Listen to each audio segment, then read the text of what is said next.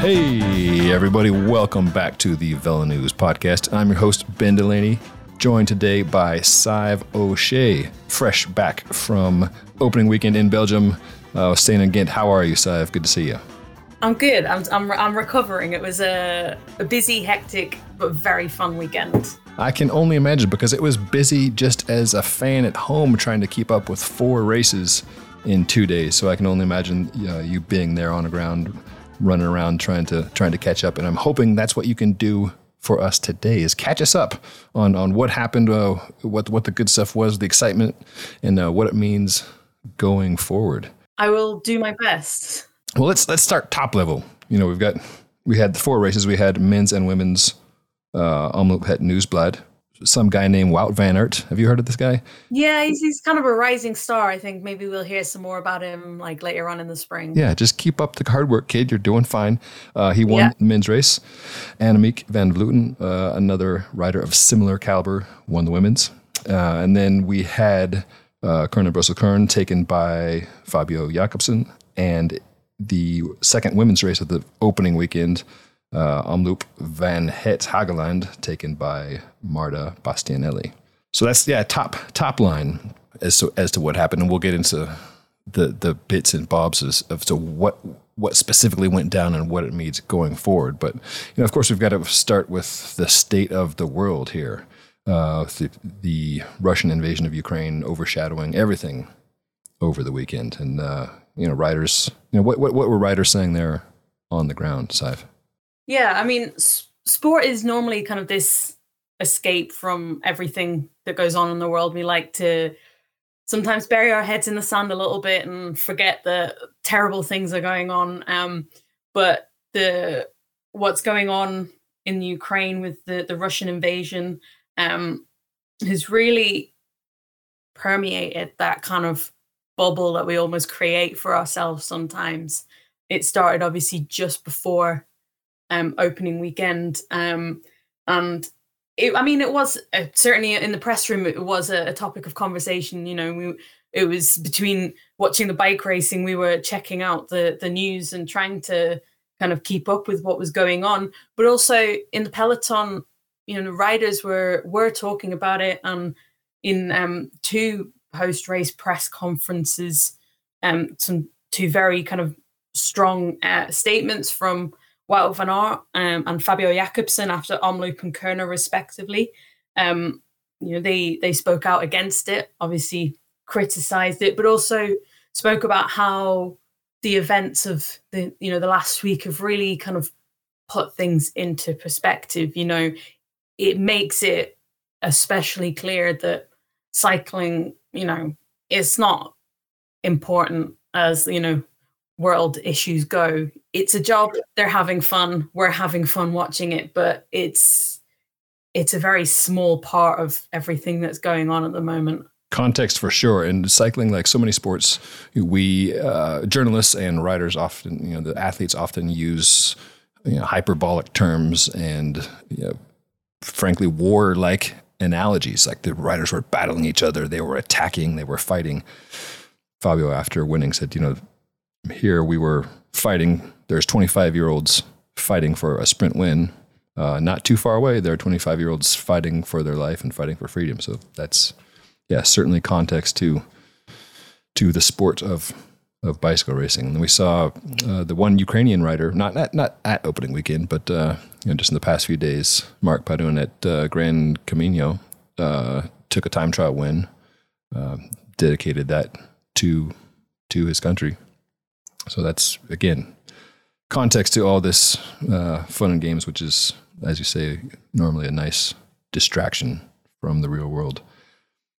One positive real world thing this weekend, though, was uh, fans were back after last year being, you know, quote unquote, behind closed doors.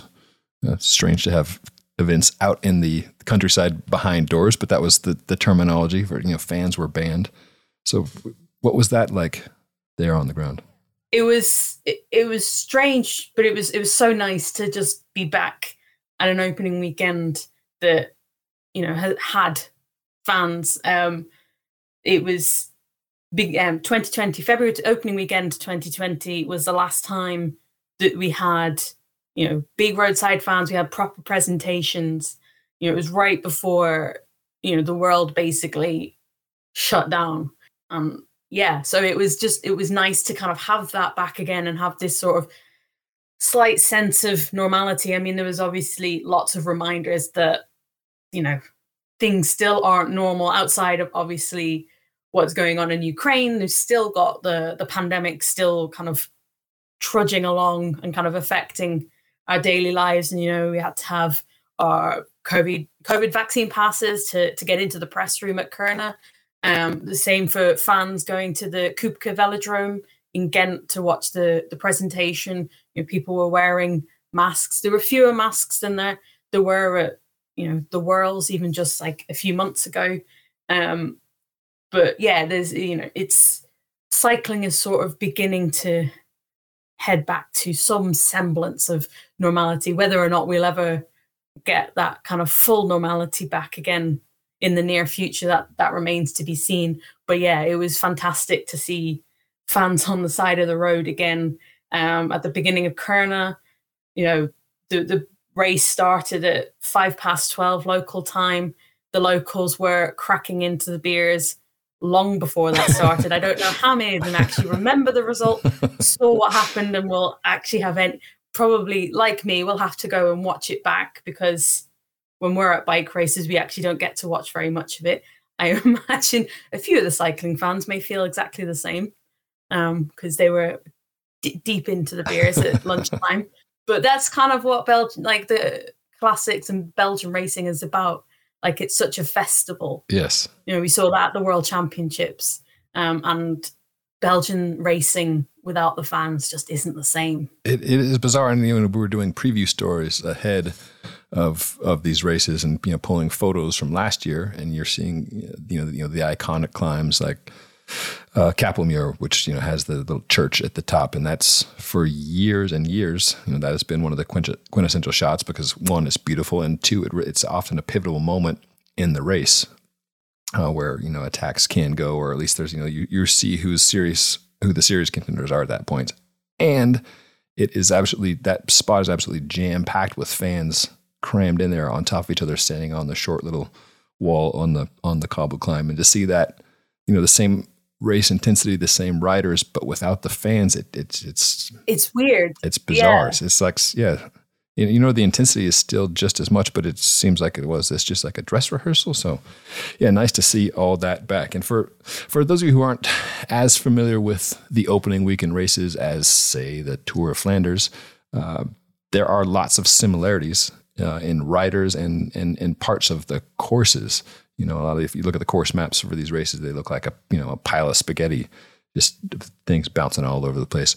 Kuurne Brussels Kuurne, as the name implies, is I don't want to say straightforward, but like you at least get an indication from the names of the towns. It goes from Kuurne to, to, Brussels area, not into downtown Brussels. That would be a nightmare. Yeah. And then back to Kuurne. um, tell, tell us a bit about the, the Omloop course for, for men and women and like what what the, the key parts are in that race and, and know what that means looking ahead to the Belgian World Championships that is the Tour of Flanders. Yeah, so Omloop Het Nieuwsblad is more of a, a climber's course um, in the grand scheme of things compared to Kuurne and um, Omloop van Hageland, which are both kind of considered to be more sprinter type race, yeah. classics. Um, they feature a lot of the same climbs, although this year Omloop didn't have the Molenberg because they have um, some roadworks going on. If you've ever been to Belgium, they've always got roadworks. So um, that's true throughout the world. That's just yeah. international truth. Yeah. So the every so often roadworks will force changes in the course, and this year the Molenberg was taken out, and they added a couple more new climbs, which is sort of slightly unknown. Um, and yeah, they, so they decided just to kind of change change things up a little bit. They added a different um, cobble sector as well, but really the kind of the crux of the race was very much the same. Um, the Muur obviously proved to be a very crucial part of the race. Kind of broke things up a lot. We saw really the kind of first huge selection on the Muur, and then we had the Bosberg, which is the final climb, and that was where both Annemiek van Vleuten and Wout van Aert attacked. Um, Wout van Aert managed to get away alone. Well, Van Aert attacked slightly before the Bosberg, but it was sort of in that area. And yeah, he managed to get away alone. Van Vleuten took Demi Vollering with her, but managed to yeah outsmart her because Vollering was a, is a faster sprinter. So the anticipation was that Vollering was going to take her there, but she managed to um, yeah do the job on Vollering, which was impressive.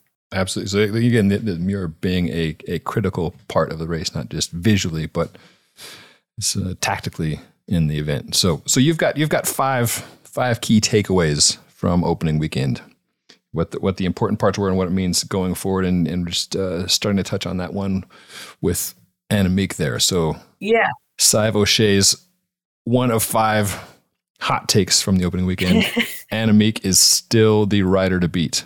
Yes, I don't know how how hot that take is because I think when you watch Annemiek van Vleuten, it's clear to see um, she's on incredible form at the moment, um, and it's really easy to forget that in October last year she crashed in the first ever Paris Roubaix Femme, broke her pelvis in two places. I think she broke a collarbone or a shoulder somewhere in that something in that region. She was still like she was able to get on her bike pretty quickly, but she was still using crutches off the bike up until mid December. Yeah, that's bananas. That's like yeah, you know, that's only two months ago, just over two months ago. She was still, you know, using crutches to get around, and here she is like smashing races. So she made her season debut at Valenciana um, the week before last. She she won a stage there and took the overall classification in quite dominant fashion and usual Annemiek van Vleuten fashion, just going out there and destroying the rest. Um, and then she came into opening weekend. She was talking about probably working for her teammate Emma Norsgaard if things kind of came together. But ultimately, the race was just too aggressive to try and bring it back to a, a proper sprint. So Emma Norsgaard was sort of eliminated from the kind of the possibility of winning out reasonably early on in that final selection. It ended up, as I said before, between a fight between Demi Vollering and Annemiek van Vleuten. In theory, Demi Vollering should have kind of had the upper hand. She is a faster sprinter, but Van Vleuten put her under so much pressure. You could see in the final kind of 10 kilometers or so, she was pretty cooked. She um kind of blowing out her cheeks, sticking out her tongue. Like you could see that she was tired and she spoke afterwards about how um, because it was a cross headwind, she she was really struggling to kind of get any shelter in Van Vleuten's wheel. So it didn't matter where she was, she wasn't really getting any respite, um, which meant that yeah, she wasn't you know recharging her batteries as it were, and she was by the time they got to that final sprint, she was cooked enough that Annemiek van Vleuten could um, take a long sprint and hold her off. I mean, it was it was close. Those of you who saw it, it did look like Vollering might kind of peg her back, but she just ran out of steam before the line. Yeah, that'll that'll be a great battle to watch going forwards. Yeah, I think they'll be one of the um the rivalries in women's racing this season. You know, Vollering mm. really is, um, and we'll touch on it a bit later, but she is the um, you know, the the heir to the throne at SD Worx for um, Anna van der Breggen. You know, she was sort of her protege almost last year. She was kind of guided by her, um, and I think, yeah, she's she's still got lots to improve on, lots to work on. Um, but yeah, I think that rivalry is going to be one of the the things that drives the the kind of the season along, and it'll be interesting to watch, particularly heading towards um, the Tour de France later on this year. Sure.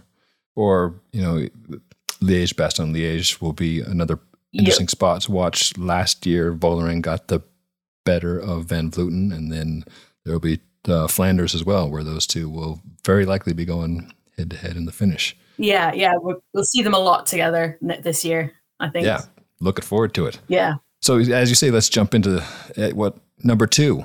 SD Worx, still a force to be reckoned with without Anna van der Breggen, who retired last year. Yeah, they're um, obviously they didn't come away from opening weekend with a win, but we could see them really animating the races over the weekend. Um, they were still making selections, getting into lots of the moves. They've always been a team that has had many leaders and many people who can win. But and and sorry, just to interrupt. So yeah. you know, for for many years it was Boels Dolmans team. So the you know yeah. SD Worx may may still be new to some folks, but uh, the yeah the team is certainly not. They've been the Dutch powerhouse for years. Yeah, they've been around for around a decade, I think, at least now. They're run by Danny Stam, um, a Dutch sports director. He's kind of orchestrated that team and um, is sort of the the puppet master behind it all. Um, but in terms of on the road, like they've always had these super strong riders, multiple riders that can win races. They're not a team that's focused on a single rider. However, Anna van der Breggen sort of has been the shining light for that team for such a long period of time. And when she's in a race, you know, she's generally the one that's gonna like it, things are gonna sort of gravitate towards just because of the strength of her um, abilities. You know, we we all know how how good she is, and so her retirement last year was always going to have an impact on the team.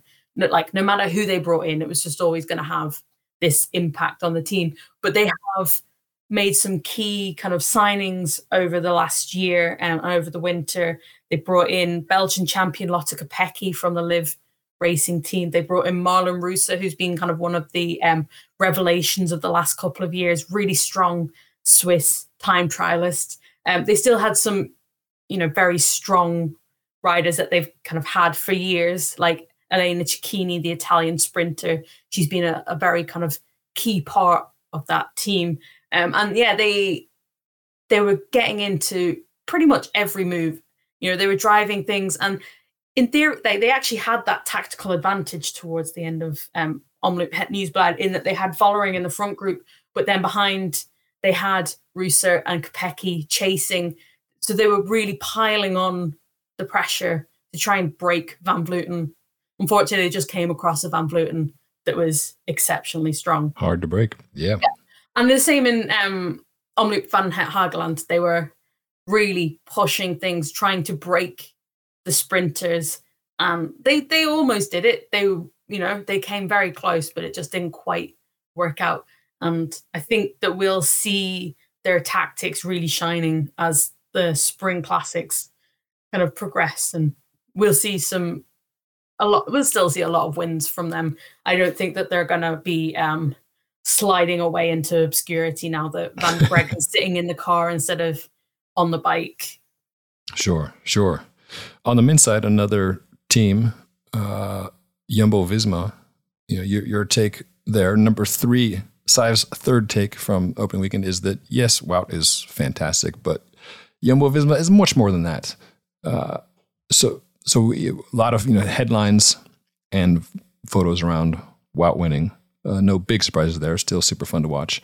But uh, you know what was the, what were the stories you saw behind that, uh, saying that you know Jumbo Visma is not just giving Quickstep a run for the, its money. You know, Quickstep, the Belgian team, long the dominant force for all the the early classics through uh, through Roubaix.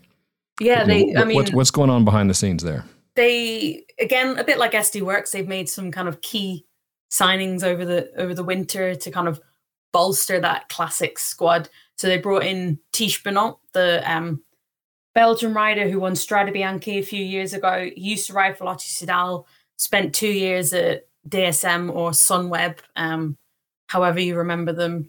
Um, didn't really kind of get on there. He was kind of a bit unhappy. He actually said to me at the weekend he's feeling a lot happier where he is now that like and he's he, he just seemed to have just come alive. You know, this was his like first opening weekend or his first two races for the team. And even just in these two races, we've seen him like just really being aggressive, forcing things, going on kind of moves on the some of the tougher, bigger climbs, and really helping to kind of put teams like Quickstep sort of on the back foot. I think his his ride at Omloop was sort of instrumental in really eliminating Quickstep from the kind of the finale and giving Wout van Aert the opportunity to just stream off up the road on his own. Um, and then again on Sunday, we had Tiesj Benoot really being aggressive, and another the other new signing, Christophe Laporte. Um, I actually forgot that he'd signed for Jumbo Visma until I saw him on the television. I was like, oh yeah, that happened.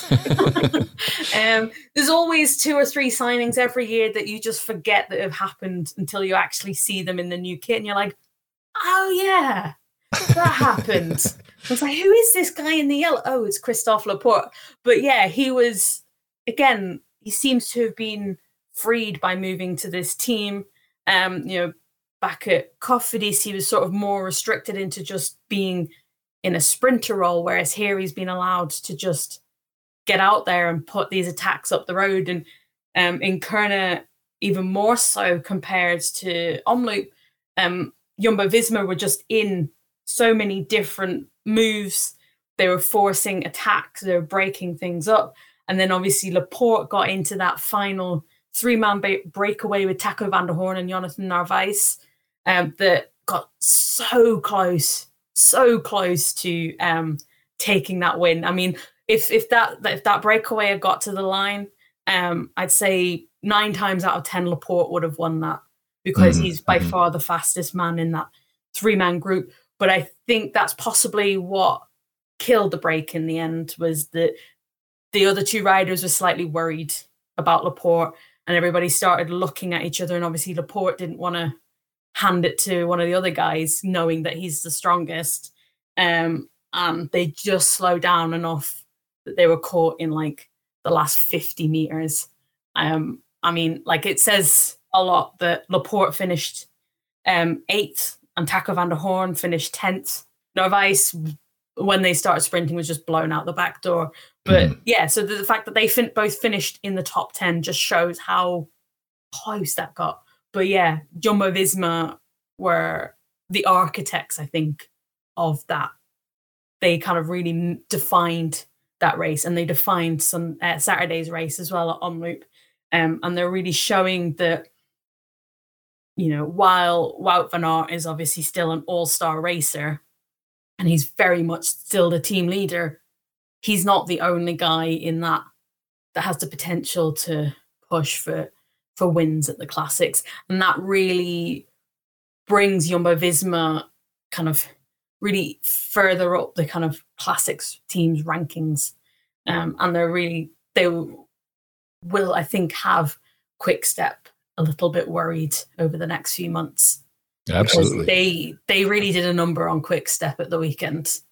Yeah have having the so, so many riders to watch makes it that much more entertaining for fans. Yeah. But that much more stressful for the competitors when if you're not just having to watch Wout and let whoever else go up the road if you're having to watch multiple riders that yeah adds to the pressure for sure.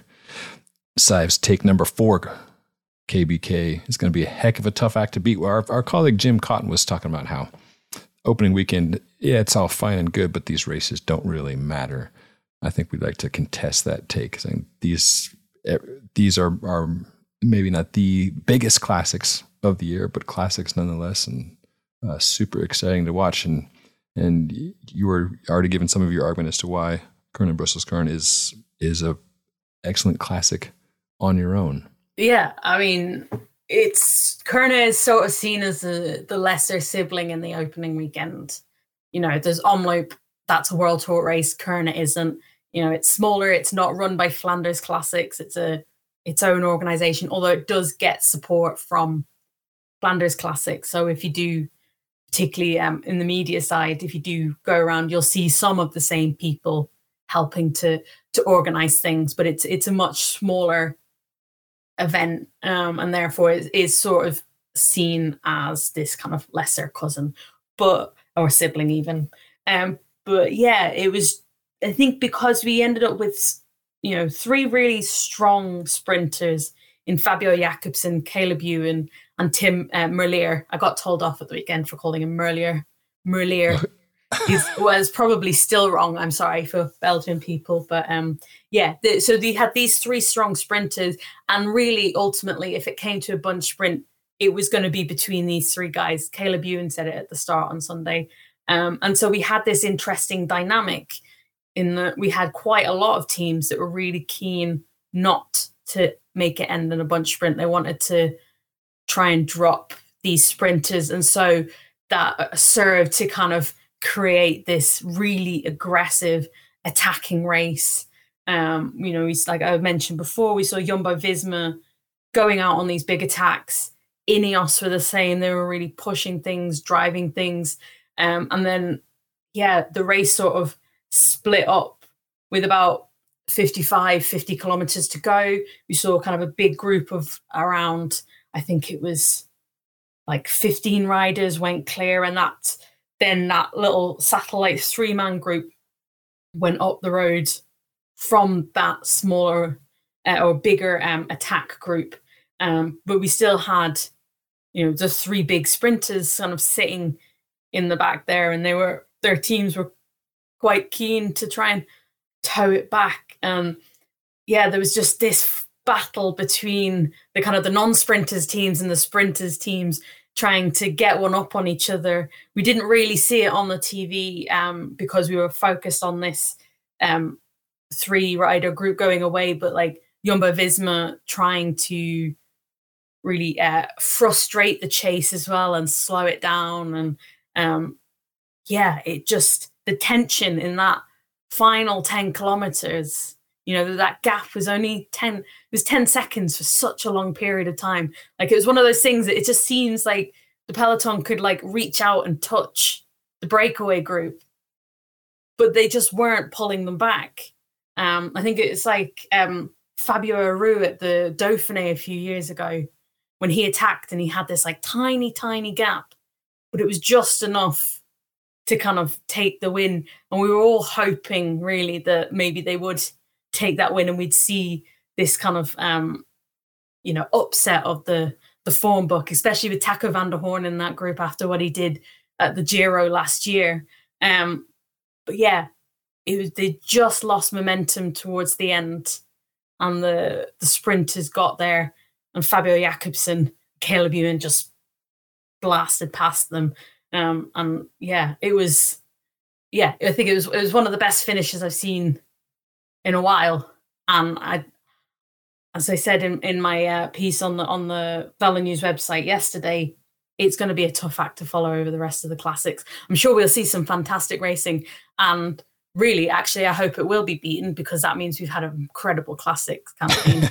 if it does get beaten, but yeah, it's going to be hard to beat.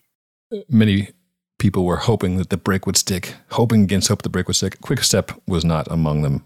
The no Jakobsen's win there was was a face saver of sorts, having yeah, you know, missed out on the the so-called bigger race, certainly the World Tour race of the weekend, the day before.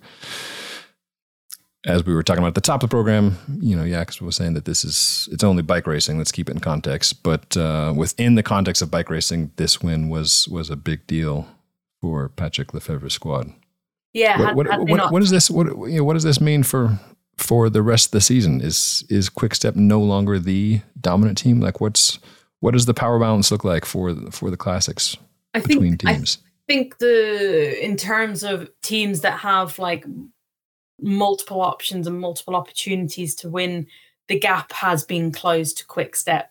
I don't think they're as far above everybody else as they have been in previous years. However, I don't think that Omloop that uh well, trying to think try to maybe uh make a nice phrase but it's a very the disaster that's the word i'm going to use it was um yeah i was i was i i had i had a phrase in mind but it's not really broadcastable um the second word is show um yeah the the slight disaster that they had on saturday i don't think that's going to be you know the the story to come from quick step over these classics.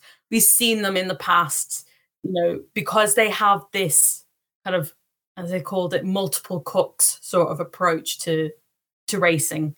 You know they have many riders that can win sometimes.